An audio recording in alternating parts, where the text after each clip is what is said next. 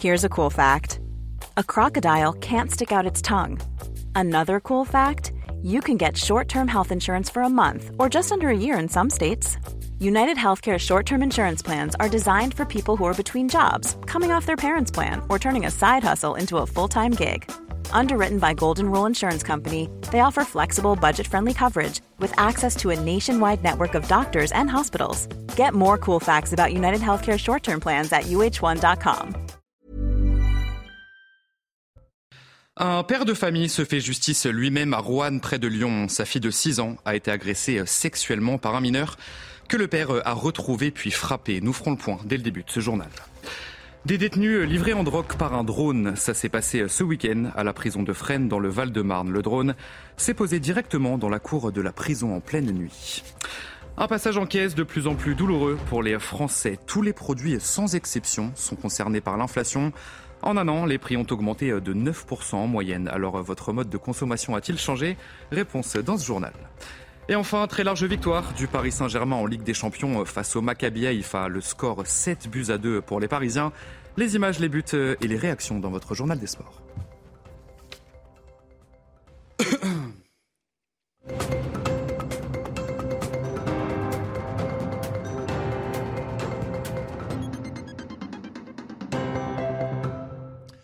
Bonsoir à tous, soyez les bienvenus dans l'édition de la nuit. Avec à la une cette histoire à Rouen dans la Loire où un père de famille se fait justice lui-même. Sa fille de 6 ans a été agressée sexuellement par un mineur, un mineur qui a été retrouvé le lendemain par la famille de la petite fille. Les explications de notre journaliste police-justice, Amaury Bucco.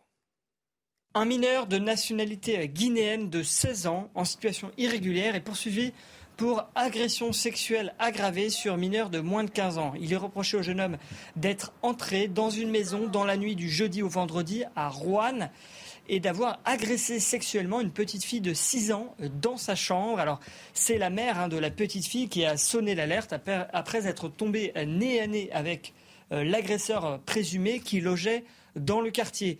Le lendemain, aidée de voisins et d'amis, la famille a décidé de monter la garde devant la maison et elle aurait euh, surpris euh, le jeune homme en pleine nuit en train d'escalader la clôture de la maison. Alors après avoir été reconnu euh, par la, mère de famille. Hein, bah, ce jeune homme, il aurait été frappé euh, par le père et plusieurs de ses proches avant d'être remis à la, police. Il a été ensuite placé en garde à vue, hein, ce mineur isolé. Il a nié les faits et déclaré vouloir euh, porter plainte pour les, coups reçus. Le parquet, de son côté, a demandé et obtenu hein, sa mise euh, en détention euh, provisoire. Et puis une seconde euh, enquête a été ouverte, hein, nous révélait le parquet, cette fois-ci à l'encontre du père de famille et de ses proches pour les faits de violence aggravée. Je vous propose à présent d'écouter le procureur de la République de Rouen qui revient sur le profil du suspect. C'était au micro de Thibault Marcheteau. Écoutez. Ce qu'on sait de, ce jeune, c'est qu'il a 16 ans, en tout cas il se déclare avoir 16 ans. C'est un, mineur euh, qui euh, est euh, isolé, c'est-à-dire qu'il n'a pas de famille sur le territoire national, qui est pris en charge par le conseil départemental de la Loire. et celui-ci a été placé il y a 15 jours à Roanne dans le cadre d'une structure d'accueil spécialisée pour mineurs isolés. D'après ces déclarations, mais ça reste à vérifier, et la poursuite euh, de l'enquête dans le cadre de l'ouverture d'informations judiciaires permettra de le préciser. Euh, d'après ces déclarations, il serait arrivé en France euh, au mois de septembre dernier. De la drogue livrée par un drone, ça existe. Ça s'est passé ce week-end à la prison de Fresnes, dans le Val-de-Marne. Le drone s'est posé directement dans la cour de la prison et c'était en pleine nuit. Des téléphones, des chargeurs USB et de la résine de cannabis ont été déposés. Le colis, le colis a été intercepté par les forces de l'ordre. Le récit de Thomas Chama.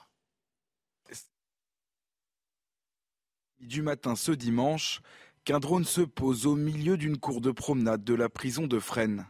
À son bord, quatre téléphones et deux pains de résine de cannabis destinés à des détenus.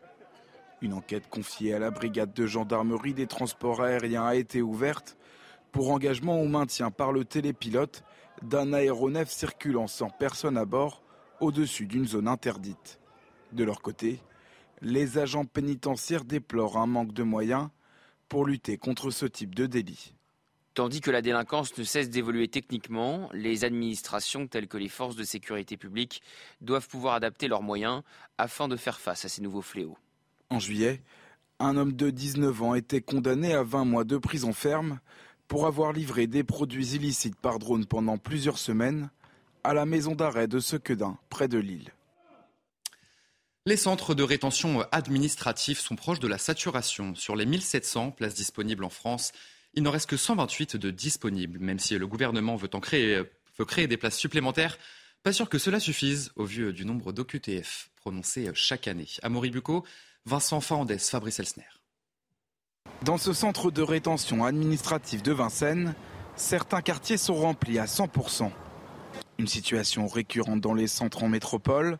En tout, sur les 1717 places disponibles en France, seules 128, dont 61 réservées aux hommes, sont encore libres, soit un taux d'occupation de 90%. Une surcharge et un nombre de places dérisoires face aux 100 à 120 000 obligations de quitter le territoire prononcées chaque année, qui pourraient être mieux exécutées si le nombre de places en centre de rétention augmentait selon cet avocat. Les gens qui sont frappés de QTF, ils savent très bien ce qui se passe et de quoi il s'agit. Euh, et ils pensent toujours passer à travers les mailles du filet. Parce que quand vous savez que 5,7% des OQTF sont, euh, euh, sont, aboutissent, vous dites, eh ben, moi j'ai peut-être une chance de passer à travers les mailles du filet. Plus vous resserrez la maille, plus vous appliquez les décisions, évidemment, il y aura une prise de conscience sur les immigrés qui sont ou les, les, les, les, illégaux qui sont sur le territoire en disant bon bah il vaut mieux peut-être obéir. Face à cette situation, le gouvernement prévoit de créer 300 places supplémentaires dans les trois prochaines années.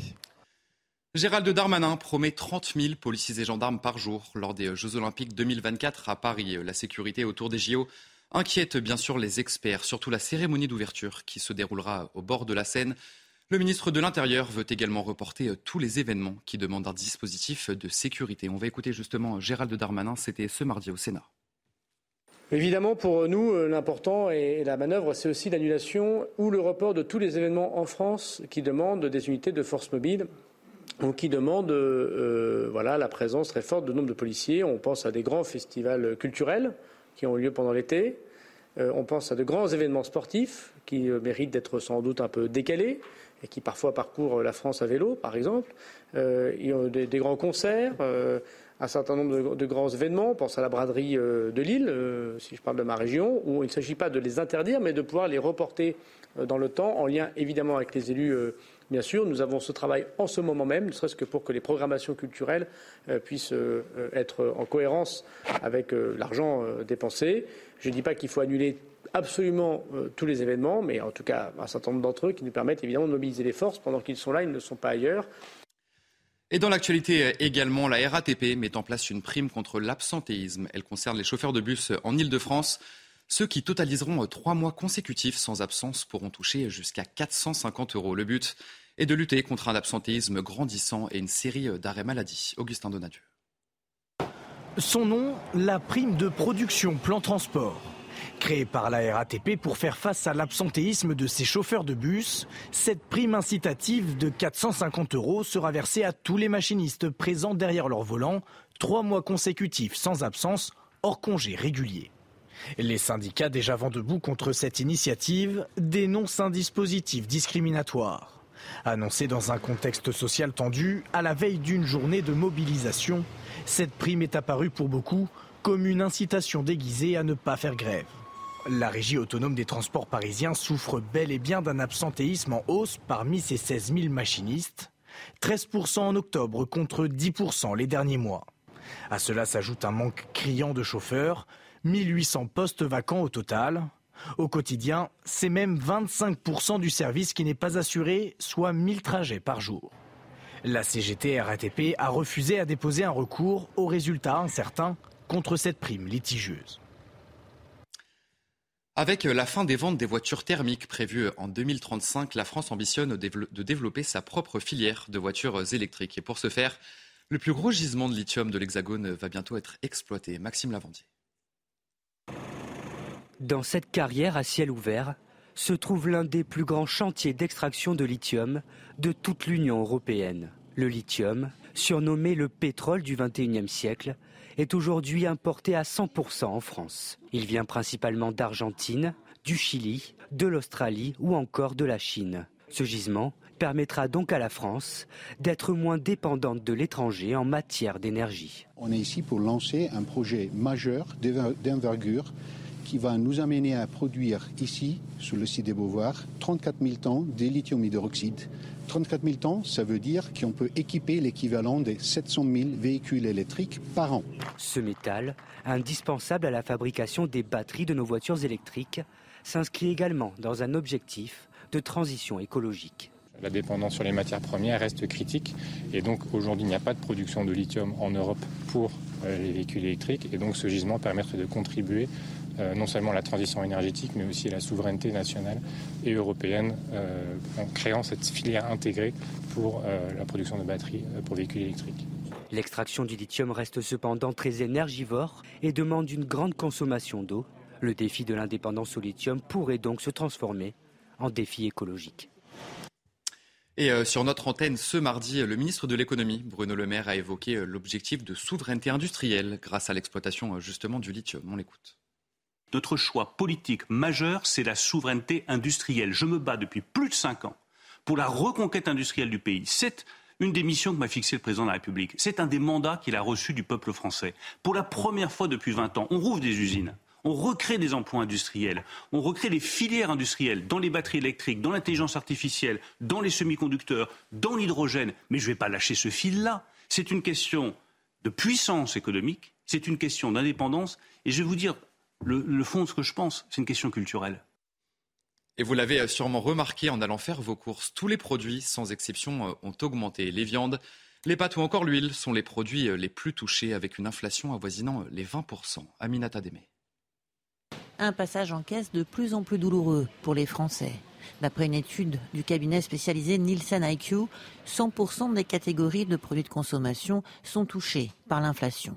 Les prix ont augmenté de plus de 9% en un an et selon Philippe Erlin, économiste, la courbe ne devrait pas s'infléchir. Ça prouve qu'on a une inflation qui s'est généralisée euh, dans toute l'économie. Et c'est ce qui me fait dire que cette inflation, elle est durable. Parmi les produits les plus touchés par l'inflation, les viandes et volailles, avec une hausse de 28%.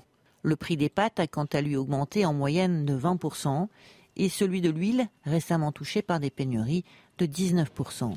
Selon Philippe Erlin, cette accélération de la hausse des prix est incompatible avec les prévisions du ministre de l'économie. M'en parlait d'une baisse de l'inflation qui reviendrait genre à 2% en 2024. Pour moi, c'est totalement irréaliste. Ça veut dire qu'on reviendrait à une inflation, euh, à une hausse des prix euh, qui date d'il peu près 2-3 ans. Les sanctions contre la Russie vont continuer, donc l'Europe va de toute façon rester en manque d'énergie et donc ça, ça, ça pousse les prix à la hausse. Si la hausse des prix touche aujourd'hui 100% des catégories de produits de consommation, elle ne concernait que 68% d'entre elles en mars dernier. Et alors, avec euh, toutes ces augmentations, euh, avez-vous changé votre mode de consommation? Nous sommes allés euh, vous poser la question. Écoutez. les fruits et légumes, quoi, qui me touchent plus quand même. Je diminue un peu de tout parce que forcément, mes moyens, par contre, n'augmentent pas. Tous les fruits, à partir du moment où je vois que ça vaut 8 euros kilo, je me dis, bon, ben, faut faire attention, hein, c'est quand même très cher. Hein. On essaye de réduire un petit peu, hein, mais on continue quand même à, à manger, disons. D'une journée à l'autre, ça peut même tripler le prix. J'ai supprimé le lait. C'est trop cher maintenant. On a du mal à joindre les deux poux.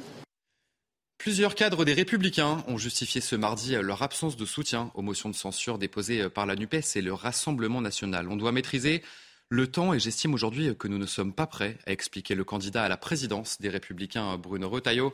Accusé d'être devenu la béquille du gouvernement, les Républicains sont sous le feu des critiques. Les précisions de notre journaliste politique, Elodie Huchard. Pour reprendre une expression qu'ils connaissent bien, les républicains restent droits dans leurs bottes. Non, ils ne sont pas la béquille du gouvernement. Ils l'ont répété toute cette journée de questions au gouvernement. Éric Ciotti qui dénonce notamment l'alliance de la carpe et du lapin entre la NUPS et le Rassemblement national. Et puis, c'est le président du groupe, Olivier Marlex, qui s'est beaucoup justifié sur le fait de ne pas avoir voté la motion de censure. Il explique deux choses. D'abord que l'Assemblée a été élue il y a trois mois et demi, que les Français ont demandé aux députés de travailler ensemble et donc que les républicains ne veulent pas ni bloquer les institutions ni faire le choix du foutoir, dit-il. Et puis, il ajoute qu'il ne comprend pas le changement de position de Marine Le Pen. Il dit ceci, c'est un changement de pied sous la pression de quelques tweetos. À quoi servent les députés Rassemblement National demande-t-il s'ils prouvent déjà qu'ils ne sont pas capables de travailler pour les Français? Alors évidemment, en coulisses, certains députés de la droite nous expliquent qu'ils se sentent un peu faiseurs de roi. Et puis on rappelle surtout que toute cette stratégie a lieu dans un moment un petit peu particulier puisqu'il y aura en décembre l'élection du nouveau président du parti et qu'on est en ce moment en pleine compétition. Et euh, à l'étranger, Rishi Sunak a été nommé Premier ministre britannique par le roi Charles III. J'unirai notre pays, non avec des mots, mais des actes, a-t-il déclaré. Dans un pays plongé dans une grave crise économique et sociale, le nouveau Premier ministre britannique a reconnu que des erreurs ont été commises. Je vous propose de l'écouter. Des erreurs ont été commises. Elles ne viennent pas d'une mauvaise volonté ou de mauvaises décisions, c'est même l'opposé, mais cela reste des erreurs. J'ai été élu chef des conservateurs et Premier ministre, en partie pour les réparer. Et ce travail commence immédiatement. Je placerai la stabilité et la confiance économique au cœur du programme de ce gouvernement. Cela signifie que des décisions difficiles devront être prises. Et on va terminer ce journal avec la guerre en Ukraine. Moscou accuse, accuse, depuis plusieurs jours Kiev de préparer des bombes sales, des accusations démenties par l'Ukraine. On va faire le point sur la situation avec Maxime Lavandier. L'Ukraine serait prête à utiliser une bombe sale contre les forces armées russes. C'est du moins ce qu'affirme Moscou par le biais de son lieutenant général de l'armée, Igor Kirillov. Selon les informations dont nous disposons, deux organisations ukrainiennes ont des instructions spécifiques pour fabriquer la soi-disant bombe sale. Moscou a avancé pour la première fois ces accusations dimanche, des accusations de suite démenties par le président ukrainien Volodymyr Zelensky. Si la Russie appelle et dit que l'Ukraine prépare quelque chose, cela signifie une chose. La Russie a déjà préparé tout cela. Je pense que maintenant, le monde devrait réagir aussi durement que possible. Dans un tweet, le ministre ukrainien des Affaires étrangères, Dmitro Kuleba, a demandé à l'Agence internationale de l'énergie atomique d'envoyer des inspecteurs sur les deux sites désignés par les Russes. Une visite qui devrait se dérouler dans les prochains jours. De son côté, la communauté internationale dénonce les mensonges dangereux du Kremlin. L'OTAN et l'Occident ont prévenu lundi la Russie qu'elle ne devait pas créer une escalade sous le prétexte d'une bombe sale. Des accusations qui interviennent après une série de défaites militaires russes, alors que les troupes ukrainiennes poursuivent leur contre-offensive dans l'est et le sud du pays. Et c'est la fin de ce journal, mais vous ne bougez pas, puisque vous en avez l'habitude tout de suite, c'est votre journal des sports. Et on va parler football, Ligue des Champions. Neuf buts ont été inscrits euh, ce mardi soir au Parc des Princes. Je vous en dis pas plus, vous restez avec nous, c'est votre journal des sports. Et on ouvre donc euh, ce journal des sports avec la démonstration du PSG euh, face au Maccabi Haïfa. Les hommes de Christophe Galtier se sont imposés sur le score, écoutez bien, de 7 buts à 2 et se qualifient pour les huitièmes de finale. Messi, Neymar et Mbappé se sont montrés très performants ce mardi soir au Parc des Princes. Résumé de la rencontre avec les commentaires d'Abby Bey et de David Berger. Le coup d'envoi donné par Léo Messi. Ruiz sur son pied gauche, le centre, la remise. Mbappé peut-être, pour l'instant ne frappe pas. Léo Messi. Oh, l'extérieur du pied somptueux. Le crochet, Neymar, et ça failli aller jusqu'à Messi. Mbappé ça fait 2-0 pour Paris. Encore en action. Messi, Neymar, chacun son tour. Oui, chacun son tour. Le centre d'Akimi, Papé, contrôle de Mbappé. Et voilà, la classique, la spéciale de Kylian Mbappé. 5-2 pour le Paris Saint-Germain qui se donne de l'air à nouveau. Temps additionnel, la qualification est déjà en poche pour les huitièmes de finale. Le PSG euh, qui est donc qualifié pour les huitièmes de finale avant même de jouer son dernier match à Turin, un match où Neymar sera absent euh, car suspendu. Le Brésilien a brillé ce mardi soir, tout comme ses coéquipiers en attaque. On va écouter euh, Marquinhos à propos des trois stars parisiennes juste après la rencontre. C'est vrai, c'était une très belle soirée. C'était un, match décisif pour la qualification, on le savait, c'est pour ça qu'on a rentré vraiment déterminé. On parlait dans le vestiaire. Voilà, le résultat il est là. Quand joue, joue tous ensemble, simple, c'est très beau à voir. On a fait un super match.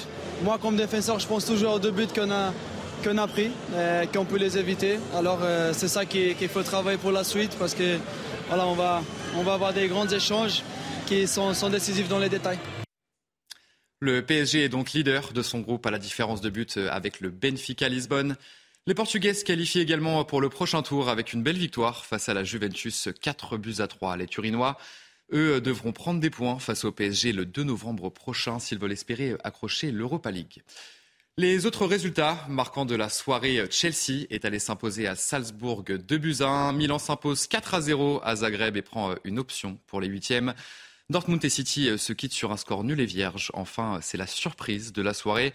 Le Real Madrid qui s'incline à Leipzig avec notamment un but du français Christopher Nkunku. Et ce mercredi, l'Olympique de Marseille joue un match très important de sa saison face à Francfort. Défait à l'aller par ces mêmes Allemands, les hommes du Gord Tudor peuvent prendre une option sur la qualification en huitième de finale en cas de victoire. Un match qui se jouera dans un contexte tendu avec les événements du match aller à l'OM. À noter également l'absence d'Éric Bailly chez les Ciels et Blancs. Rendez-vous donc ce mercredi à 21h sur les antennes de Canal pour suivre cette rencontre décisive pour les Olympiens. Et on va jeter un coup d'œil sur le programme de demain pour terminer ce journal des sports. Marseille se déplacera à Francfort avec la qualification en ligne de mire. Dans ce même groupe D, Tottenham n'aura pas le droit à l'erreur face au Sporting Portugal. Jacques se joue gros également et pourrait être définitivement éliminé en cas de défaite. Ça sera face à Liverpool. Et enfin, le Barça et le Bayern s'affrontent dans le groupe C pour ce qui est l'affiche de cette cinquième journée de Ligue des Champions.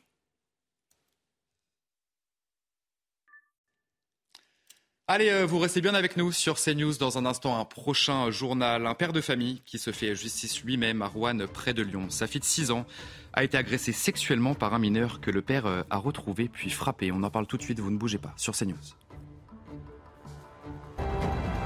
Retrouvez tous nos programmes et plus sur cnews.fr.